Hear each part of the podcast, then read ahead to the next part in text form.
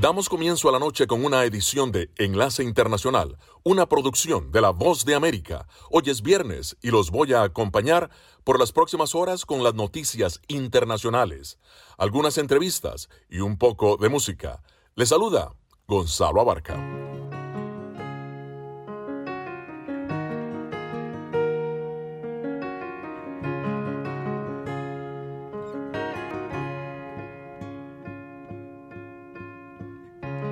Sail on down the line about a half a mile or so, and I don't really wanna know uh, where you're going. Maybe once or twice, you see. Time after time, I try to, to, to hold on to what we got, but uh, now you're going.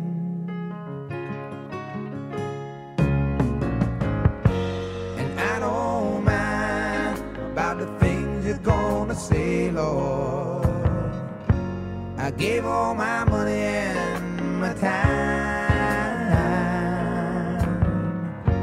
I know it's a shame, but I'm giving you back your name.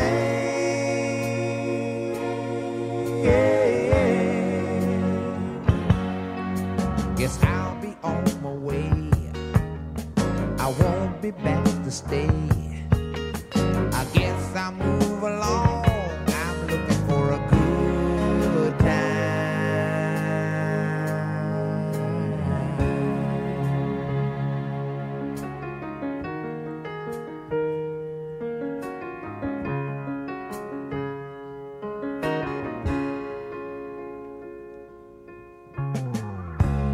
Sail down the line, ain't it? Funny how the time can go on. Friends say they told me so, but it doesn't matter. It was plain to see that a small town boy like me just uh, wasn't your cup of tea. I was wishful thinking.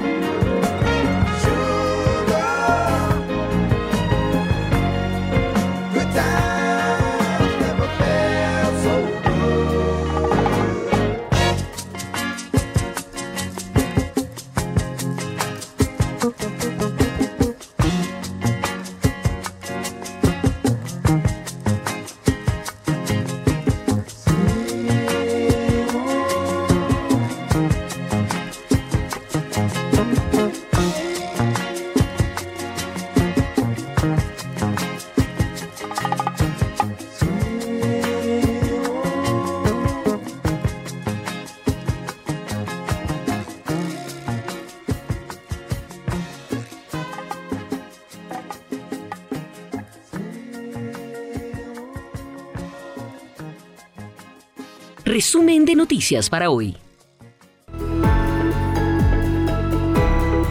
El presidente Joe Biden y Ursula von der Leyen, presidenta de la Comisión Europea, se reúnen hoy en la Casa Blanca con temas políticos y económicos en agenda. Estados Unidos y China elevan tensiones con una retórica inusual de funcionarios chinos. Y pese a los peligros que implica la selva del Darién, la inmigración irregular aumentó en los primeros meses de este año. Hoy es viernes 10 de marzo de 2023. Soy Yoconda Tapia y junto a Judith Martín les damos la más cordial bienvenida. Estas son las noticias. A tempranas horas de la mañana, acompañado por sus aliados políticos, el presidente... No coincide con la medida unilateral implementada por el gobierno de Estados Unidos. Que ya por precaución han recomendado no viajar a la zona estos son los corresponsales de La Voz de América. Álvaro Algarra, Voz de América, Caracas. Giselle Jacome, Quito, Ecuador, Voz de América. Juan Ignacio González Prieto, Voz de América, Buenos Aires, Argentina. Llevando siempre la información desde el lugar de los hechos. La economía de Uruguay lleva 15 años de crecimiento ininterrumpido. Fue designado con 94 votos de los 128 asambleístas que forman. Sara Pablo, Voz de América, Ciudad de México. Nerima del Reyes, Voz de América, San Salvador. Enlace con la voz de América. Lunes a viernes, 7 de la noche, por Melodía Estéreo y en simultánea por melodíaestéreo.com.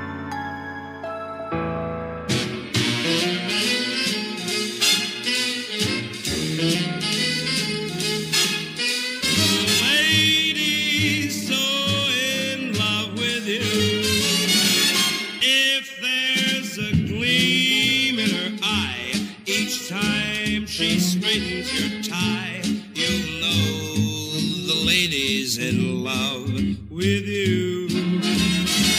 If she can dress for a date without that waiting you hate, it means the lady's in love with you.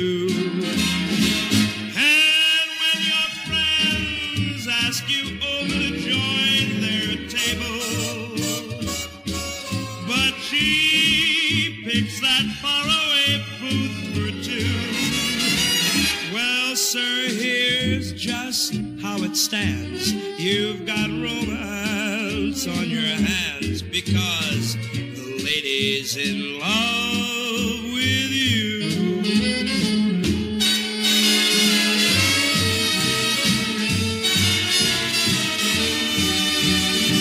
You'll know that the lady's in.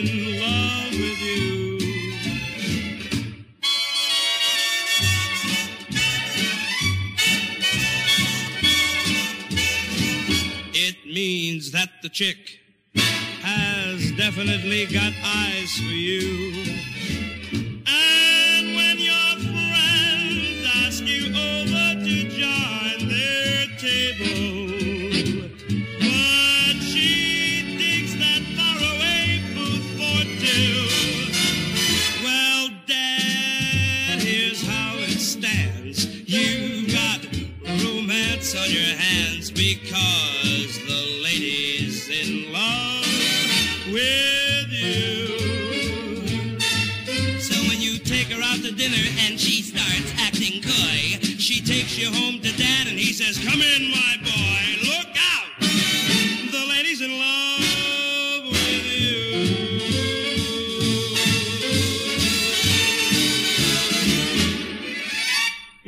Internacional con Estados Unidos.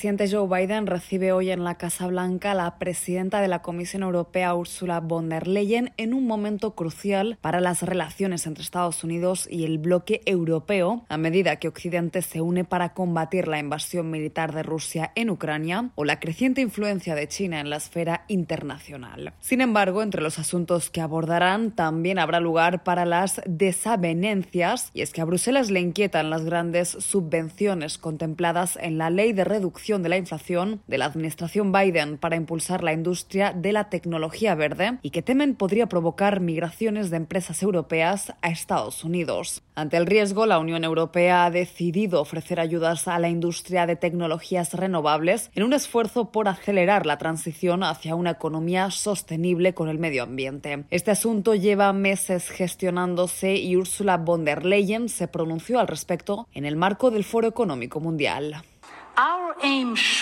Nuestro objetivo debe ser evitar interrupciones en el comercio y la inversión transatlánticos. Debemos asegurar que nuestros respectivos programas de incentivos sean justos y se refuercen mutuamente. Y también debemos determinar cómo podemos beneficiarnos conjuntamente de esta gran inversión. Por ejemplo, creando economías de escala a ambos lados del Atlántico o estableciendo estándares comunes. Además, durante su encuentro, ambos mandatarios discutirán posibles sanciones contra China en medio de preocupaciones de que Pekín podría estar preparándose para enviar apoyo militar a Rusia. Y, por supuesto, la invasión del Kremlin contra Ucrania se anticipa que sea una cuestión fundamental en la agenda de esta cita diplomática. En una sesión plenaria de la Asamblea Popular Nacional, el presidente chino Xi Jinping criticó a Estados Unidos por liderar lo que denominó contención, cerco y represión de China, a tiempo que pidió al sector privado de su país que impulse la innovación y el desarrollo económico. Por su parte, el nuevo ministro de Relaciones Exteriores de China, Qin Gang, fue aún más directo el martes en una conferencia de prensa y dijo textualmente que 不踩刹车。Si Estados Unidos no pisa los frenos, sino que continúa acelerando por el camino equivocado, ninguna cantidad de barreras de seguridad podrá evitar un descarrilamiento o un choque, y seguramente habrá conflicto y confrontación, dijo. La administración del presidente Biden ha dicho a menudo que está buscando equilibrio para evitar que la competencia con China se convierta en un conflicto. El portavoz del Departamento de Estado, Ned Price, tuvo esta reacción. No se trata de contener a ningún país del mundo, no se trata de contener a China, no se trata de reprimir a China, no se trata de frenar a China, se trata de defender el orden basado en reglas, el orden basado en reglas que los países como China se han adherido. En una audiencia de la Cámara de Representantes el jueves, el representante republicano August Flucker dijo que Estados Unidos se encuentra en conflicto en este momento no con el pueblo de China, sino con el Partido Comunista de China, y destacó que a pesar de los años de intentos de Estados Unidos de desarrollar una relación productiva, justa y honesta con la República Popular China, Estados Unidos se ha enfrentado con deshonestidad y agresión. Somos la voz de América desde Washington, D.C. Melodía Estéreo, emisora afiliada al sistema de noticias de la voz de América.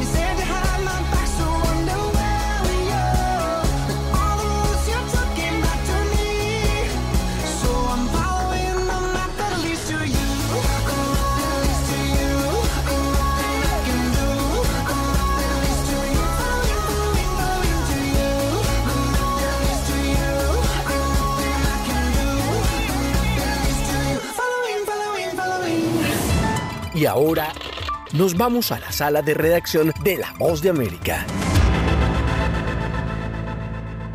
Pese a las medidas que el gobierno de los Estados Unidos ha implementado en materia migratoria, hasta ahora el flujo de migrantes continúa en aumento y los reportes del Servicio Nacional de Migración de Panamá indican que durante los dos primeros meses del año 2023 llegaron a la selva del Darién casi 50 mil migrantes, cinco veces más que durante el mismo periodo de 2022. Incluso los reportes sostienen que el paso de migrantes ha aumentado en zonas poco traficadas como la comunidad de La Peñita, que no contaban con las condiciones necesarias para atender a las personas durante durante su tránsito. El mayor Aristides Goveda, portavoz del Servicio Nacional de Fronteras, comentó recientemente a La Voz de América. En las verificaciones de, de nuestros puestos de recepciones de migrantes se han incrementado grandemente el movimiento de flujo migratorio de acuerdo al tiempo. Han ido cambiando movimientos de acuerdo a las nacionalidades. Los datos también muestran que las primeras comunidades receptoras de migrantes como Bajo Chiquito y Lajas Blancas están reportando la llegada de una elevada cifra de migrantes. Solo en la última semana 600 3.300 migrantes se contabilizaban en estas comunidades que tampoco prestan las condiciones para atender a esta población. Carlos Camargo de la organización Defensor del Pueblo también comentó a La Voz de América. Con Panamá el objetivo es prevenir los impactos humanitarios derivados del tráfico de migrantes en la frontera. En 2022, más de 160 mil migrantes en ruta hacia los Estados Unidos, en su mayoría venezolanos, cruzaron la frontera entre Colombia y Panamá, superando la cifra de toda la década anterior, mientras varias organizaciones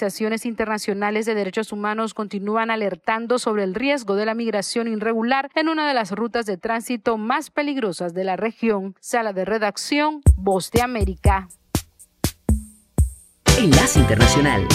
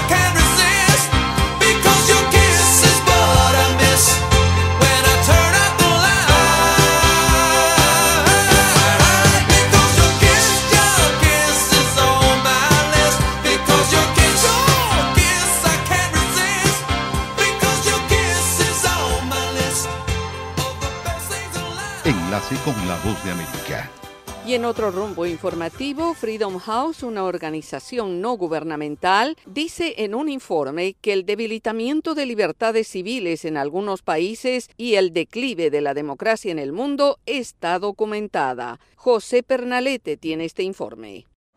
El más reciente informe anual de la ONG Freedom House, Libertad en el Mundo 2023, califica que la brecha entre el número de países donde la libertad ha mejorado y donde ha disminuido se registra en menor escala durante los últimos 17 años. No obstante, alerta sobre agresiones directas contra la libertad de prensa. Vemos ataques a los medios en diferentes formas. Hay leyes que restringen la libertad de los medios, pero también hay ataques físicos a los periodistas. Entonces, hay situaciones tan diferentes como el asesinato de periodistas en Haití, debido al tipo de situaciones inestables que están sucediendo ahí.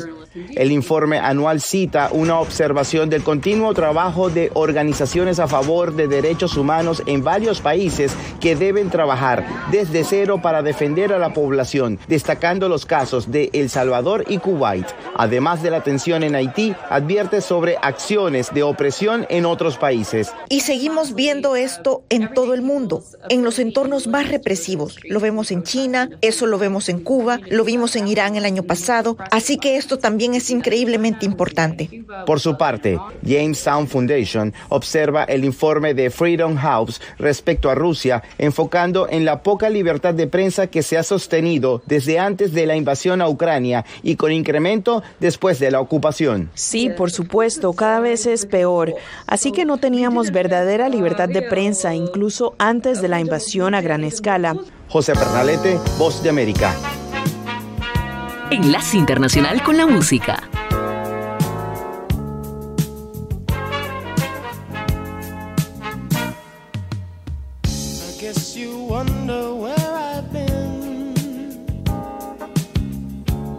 To find the love within.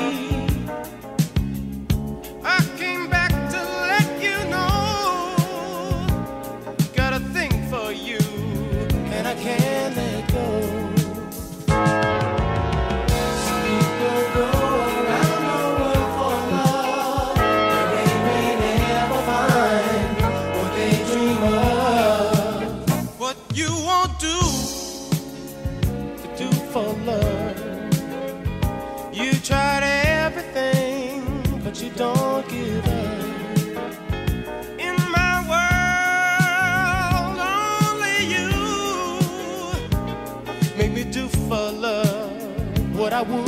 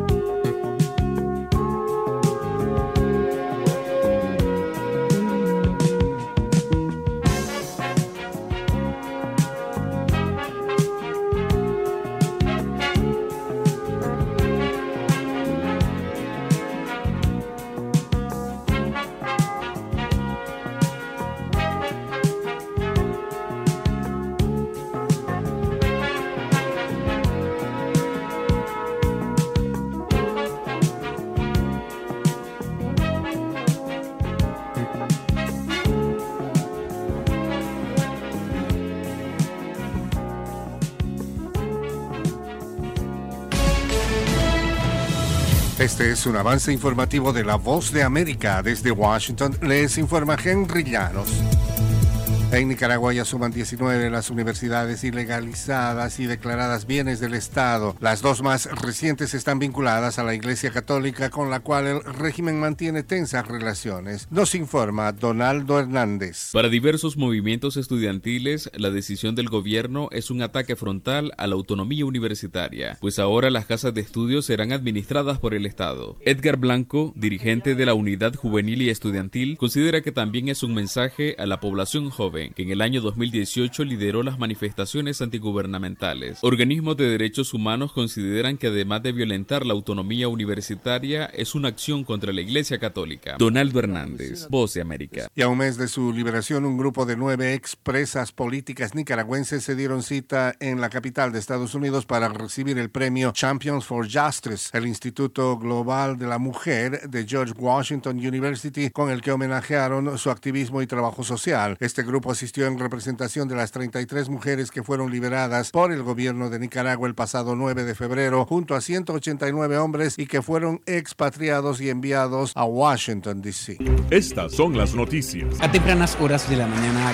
No coincide con la medida unilateral implementada por el gobierno. Ya por precaución, han recomendado no viajar a la zona. Estos son los corresponsales de la Voz de América. Álvaro Algarra, Caracas. Giselle Jacome, Quito, Ecuador, Voz de América. Juan Ignacio González Prieto, Voz de América, Buenos Aires, Argentina. Llevando siempre la información desde el lugar de los hechos. La lucha contra la corrupción e impunidad en Honduras será fortalecida este año con la llegada de una misión de expertos que trabajará junto al gobierno. Nos informa Óscar Ortiz. Para mediados de este año, Honduras podría contar con la instalación de una misión de lucha contra la corrupción e impunidad conocida como la CICI, luego del acuerdo alcanzado con la Organización de las Naciones Unidas a principios de este año, bajo la consideración de que sea un mecanismo anticorrupción imparcial, autónomo e independiente con capacidades óptimas para investigar. La confirmación correspondió al canciller de Honduras, Enrique Reina. Ya estamos en los últimos detalles de las observaciones de los términos de referencia que había enviado Naciones Unidas. Les enviamos unos comentarios y nos enviaron otros que estaremos ya comentando en estos últimos. Oscar Ortiz, Voz de América, Honduras. El gobernante chino Xi Jinping obtuvo hoy viernes un tercer periodo de cinco años como presidente. Se enfila a permanecer de por vida en el poder en momentos en que su nación enfrenta serios desafíos económicos, así como un aumento de tensiones con Estados Unidos y otros países. Era previsible para un mandatario que ha marginado a posibles rivales y llenado las filas superiores del Partido Comunista con simpatizantes suyos desde que asumió el poder en el año 2012. Este fue un avance informativo de La Voz de América. Escuchan Enlace Internacional con La Voz de América por Melodía Estéreo y melodíaestéreo.com.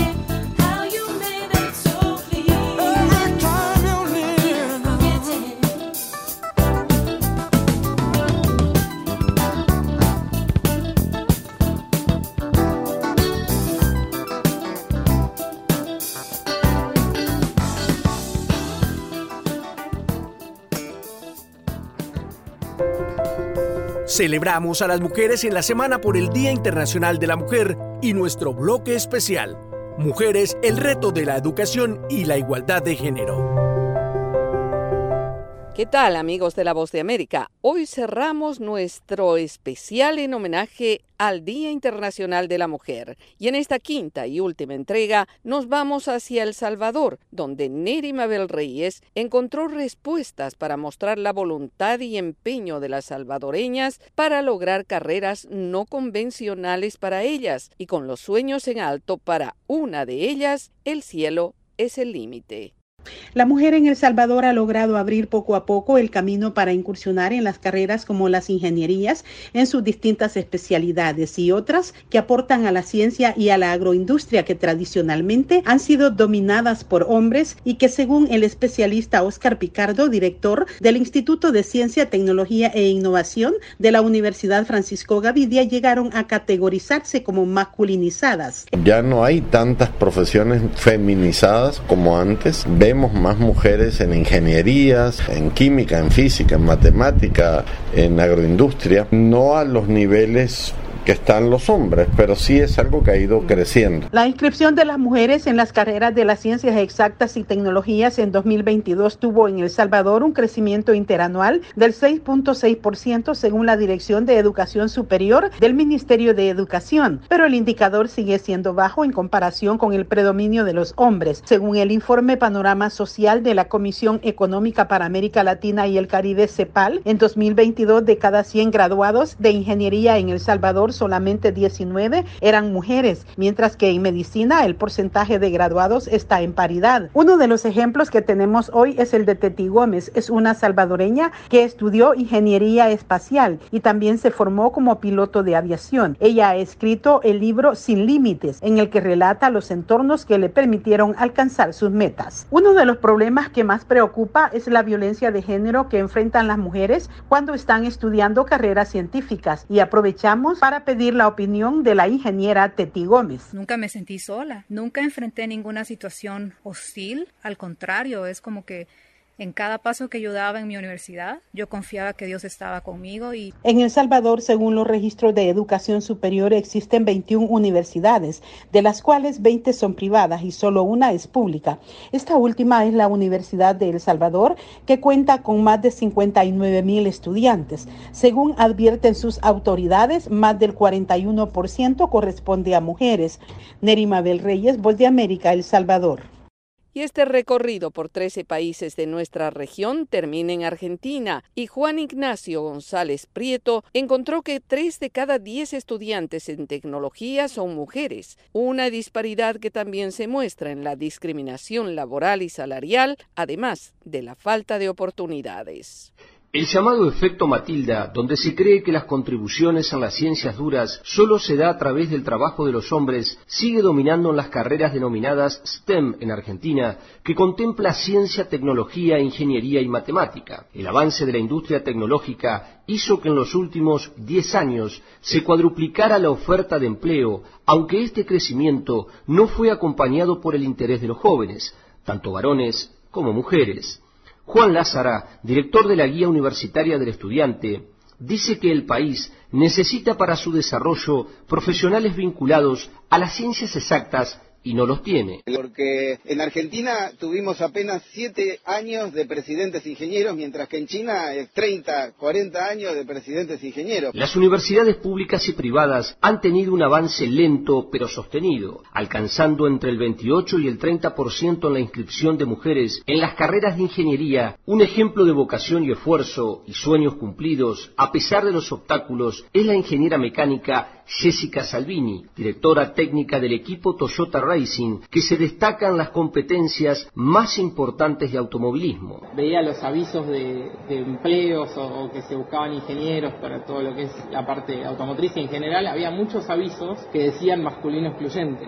Eso por suerte de a poco fue cambiando Matías Guidini, especialista en el mercado laboral, insiste en la necesidad de cubrir puestos de trabajo que son muy necesarios. Tecnología. En sistemas o tecnología, hace 10 años que quedan entre 5.000 y 10.000 puestos de trabajo estos sin cubrir porque no hay gente. La mujer sigue siendo discriminada porque cumple tareas familiares y en el hogar, advierte Carolina Fernández, representante del Centro de Economía Argentina. La tarea de cuidado, que no es solamente cuando decimos tarea de cuidado, no es solamente la tarea que se desarrolla dentro del hogar. Desde 2010, Argentina incorporó legislación laboral y civil que han buscado modernizar y mejorar el acceso de la mujer al estudio y al mercado laboral. Juan Ignacio González Prieto, Buenos Aires.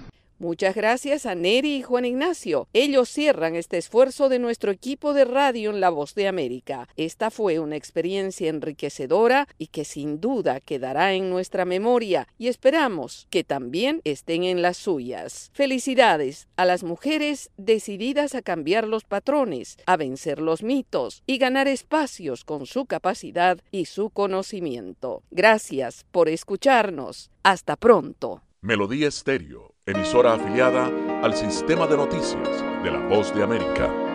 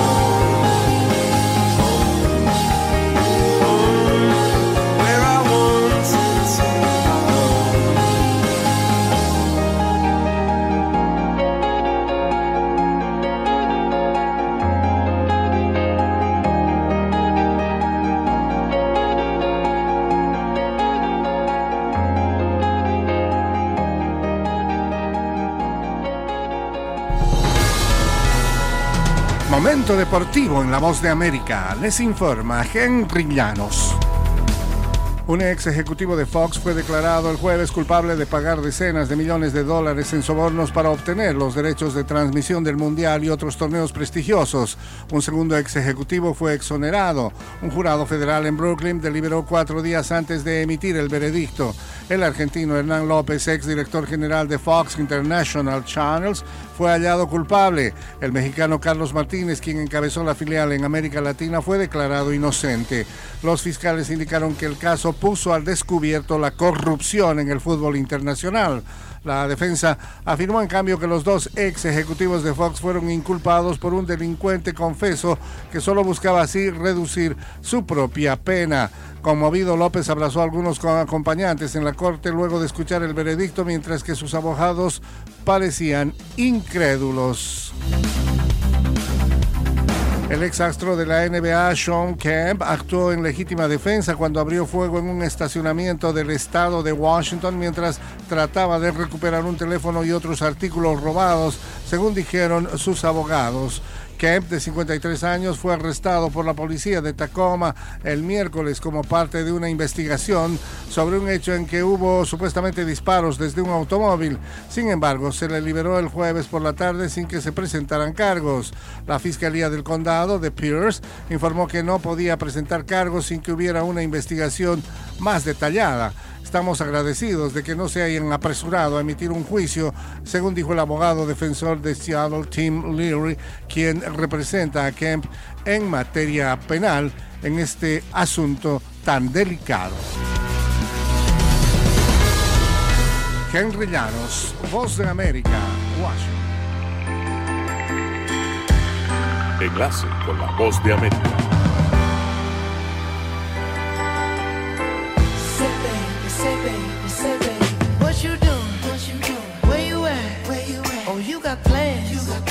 Say that. Shut your trap. I'm sipping wine. Sip, sip. In a robe. Drip, drip. I look too good. Look too good to be alone.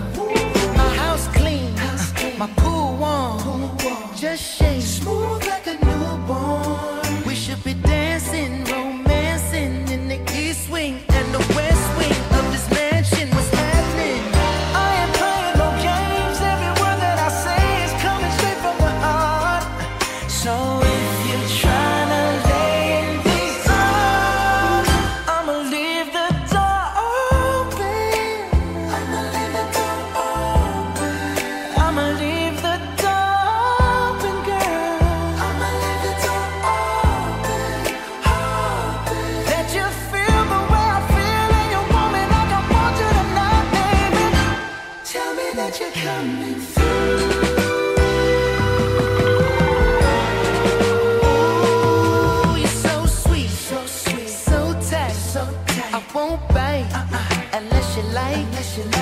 If you smoke, what you smoke? I got the haze, purple haze. And if you're hungry, girl, I got fillets. Ooh,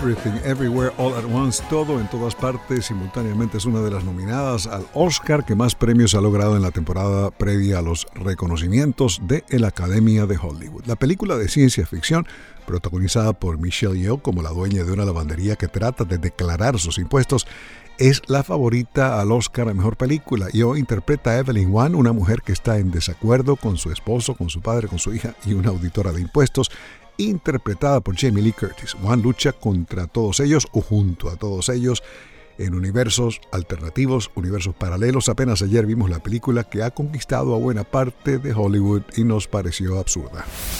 Everything, Everywhere compite por el Oscar a Mejor Película con Top Gun Maverick, Avatar, The Way of Water y Elvis, además de una nueva versión alemana de All Quiet on the Western Front, entre otras películas. Los productores, actores, escritores y directores de Hollywood ya han entregado sus principales galardones a Everything Everywhere en las ceremonias previas al Oscar. Lo que hemos leído en la prensa especializada es que la película ha tenido éxito porque cuenta una historia identificable sobre el estrés mundano y la desconexión o presunta desconexión dentro de las diferentes generaciones de una familia inmigrante, lo cual tampoco tiene mucho sentido porque igualmente hay desconexiones generacionales en el seno de las familias no inmigrantes. En todo caso, no nos gustó la película, hay mejores sin duda, pero Hollywood es Hollywood, así que ya veremos qué pasa el domingo. Un nuevo musical sobre la vida y obras de Frank Sinatra se estrenará en la ciudad británica de Birmingham a finales de 2023.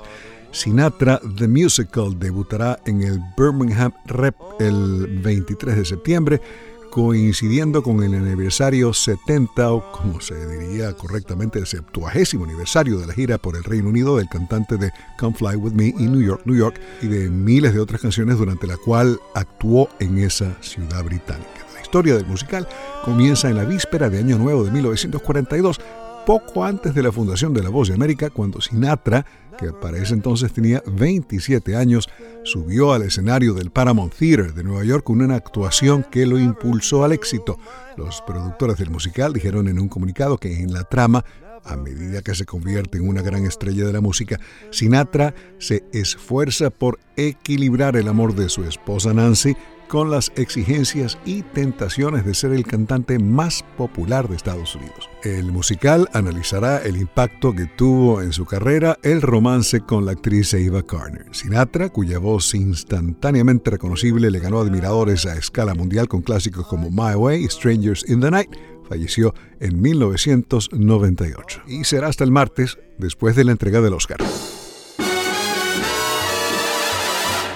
These are the blues. Nothing but blues.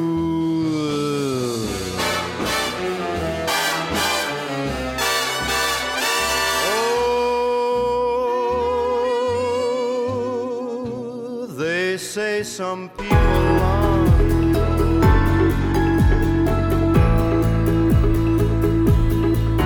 Soy Héctor Contreras y les agradezco la sintonía. Soy Yoconda Tapia y les agradezco el privilegio de la sintonía. Recuerden visitar nuestra página web boanoticias.com y si prefiere seguirnos en Twitter estamos en arroba boanoticias. Gracias y que disfruten de su jornada.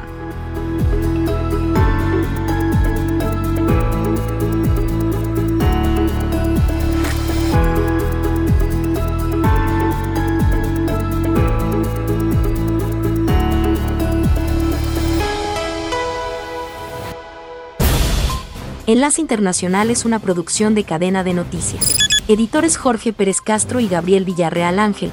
Periodista Sala de Redacción de La Voz de América. Voiceover Gonzalo Abarca. Producción ejecutiva Jimmy Villarreal.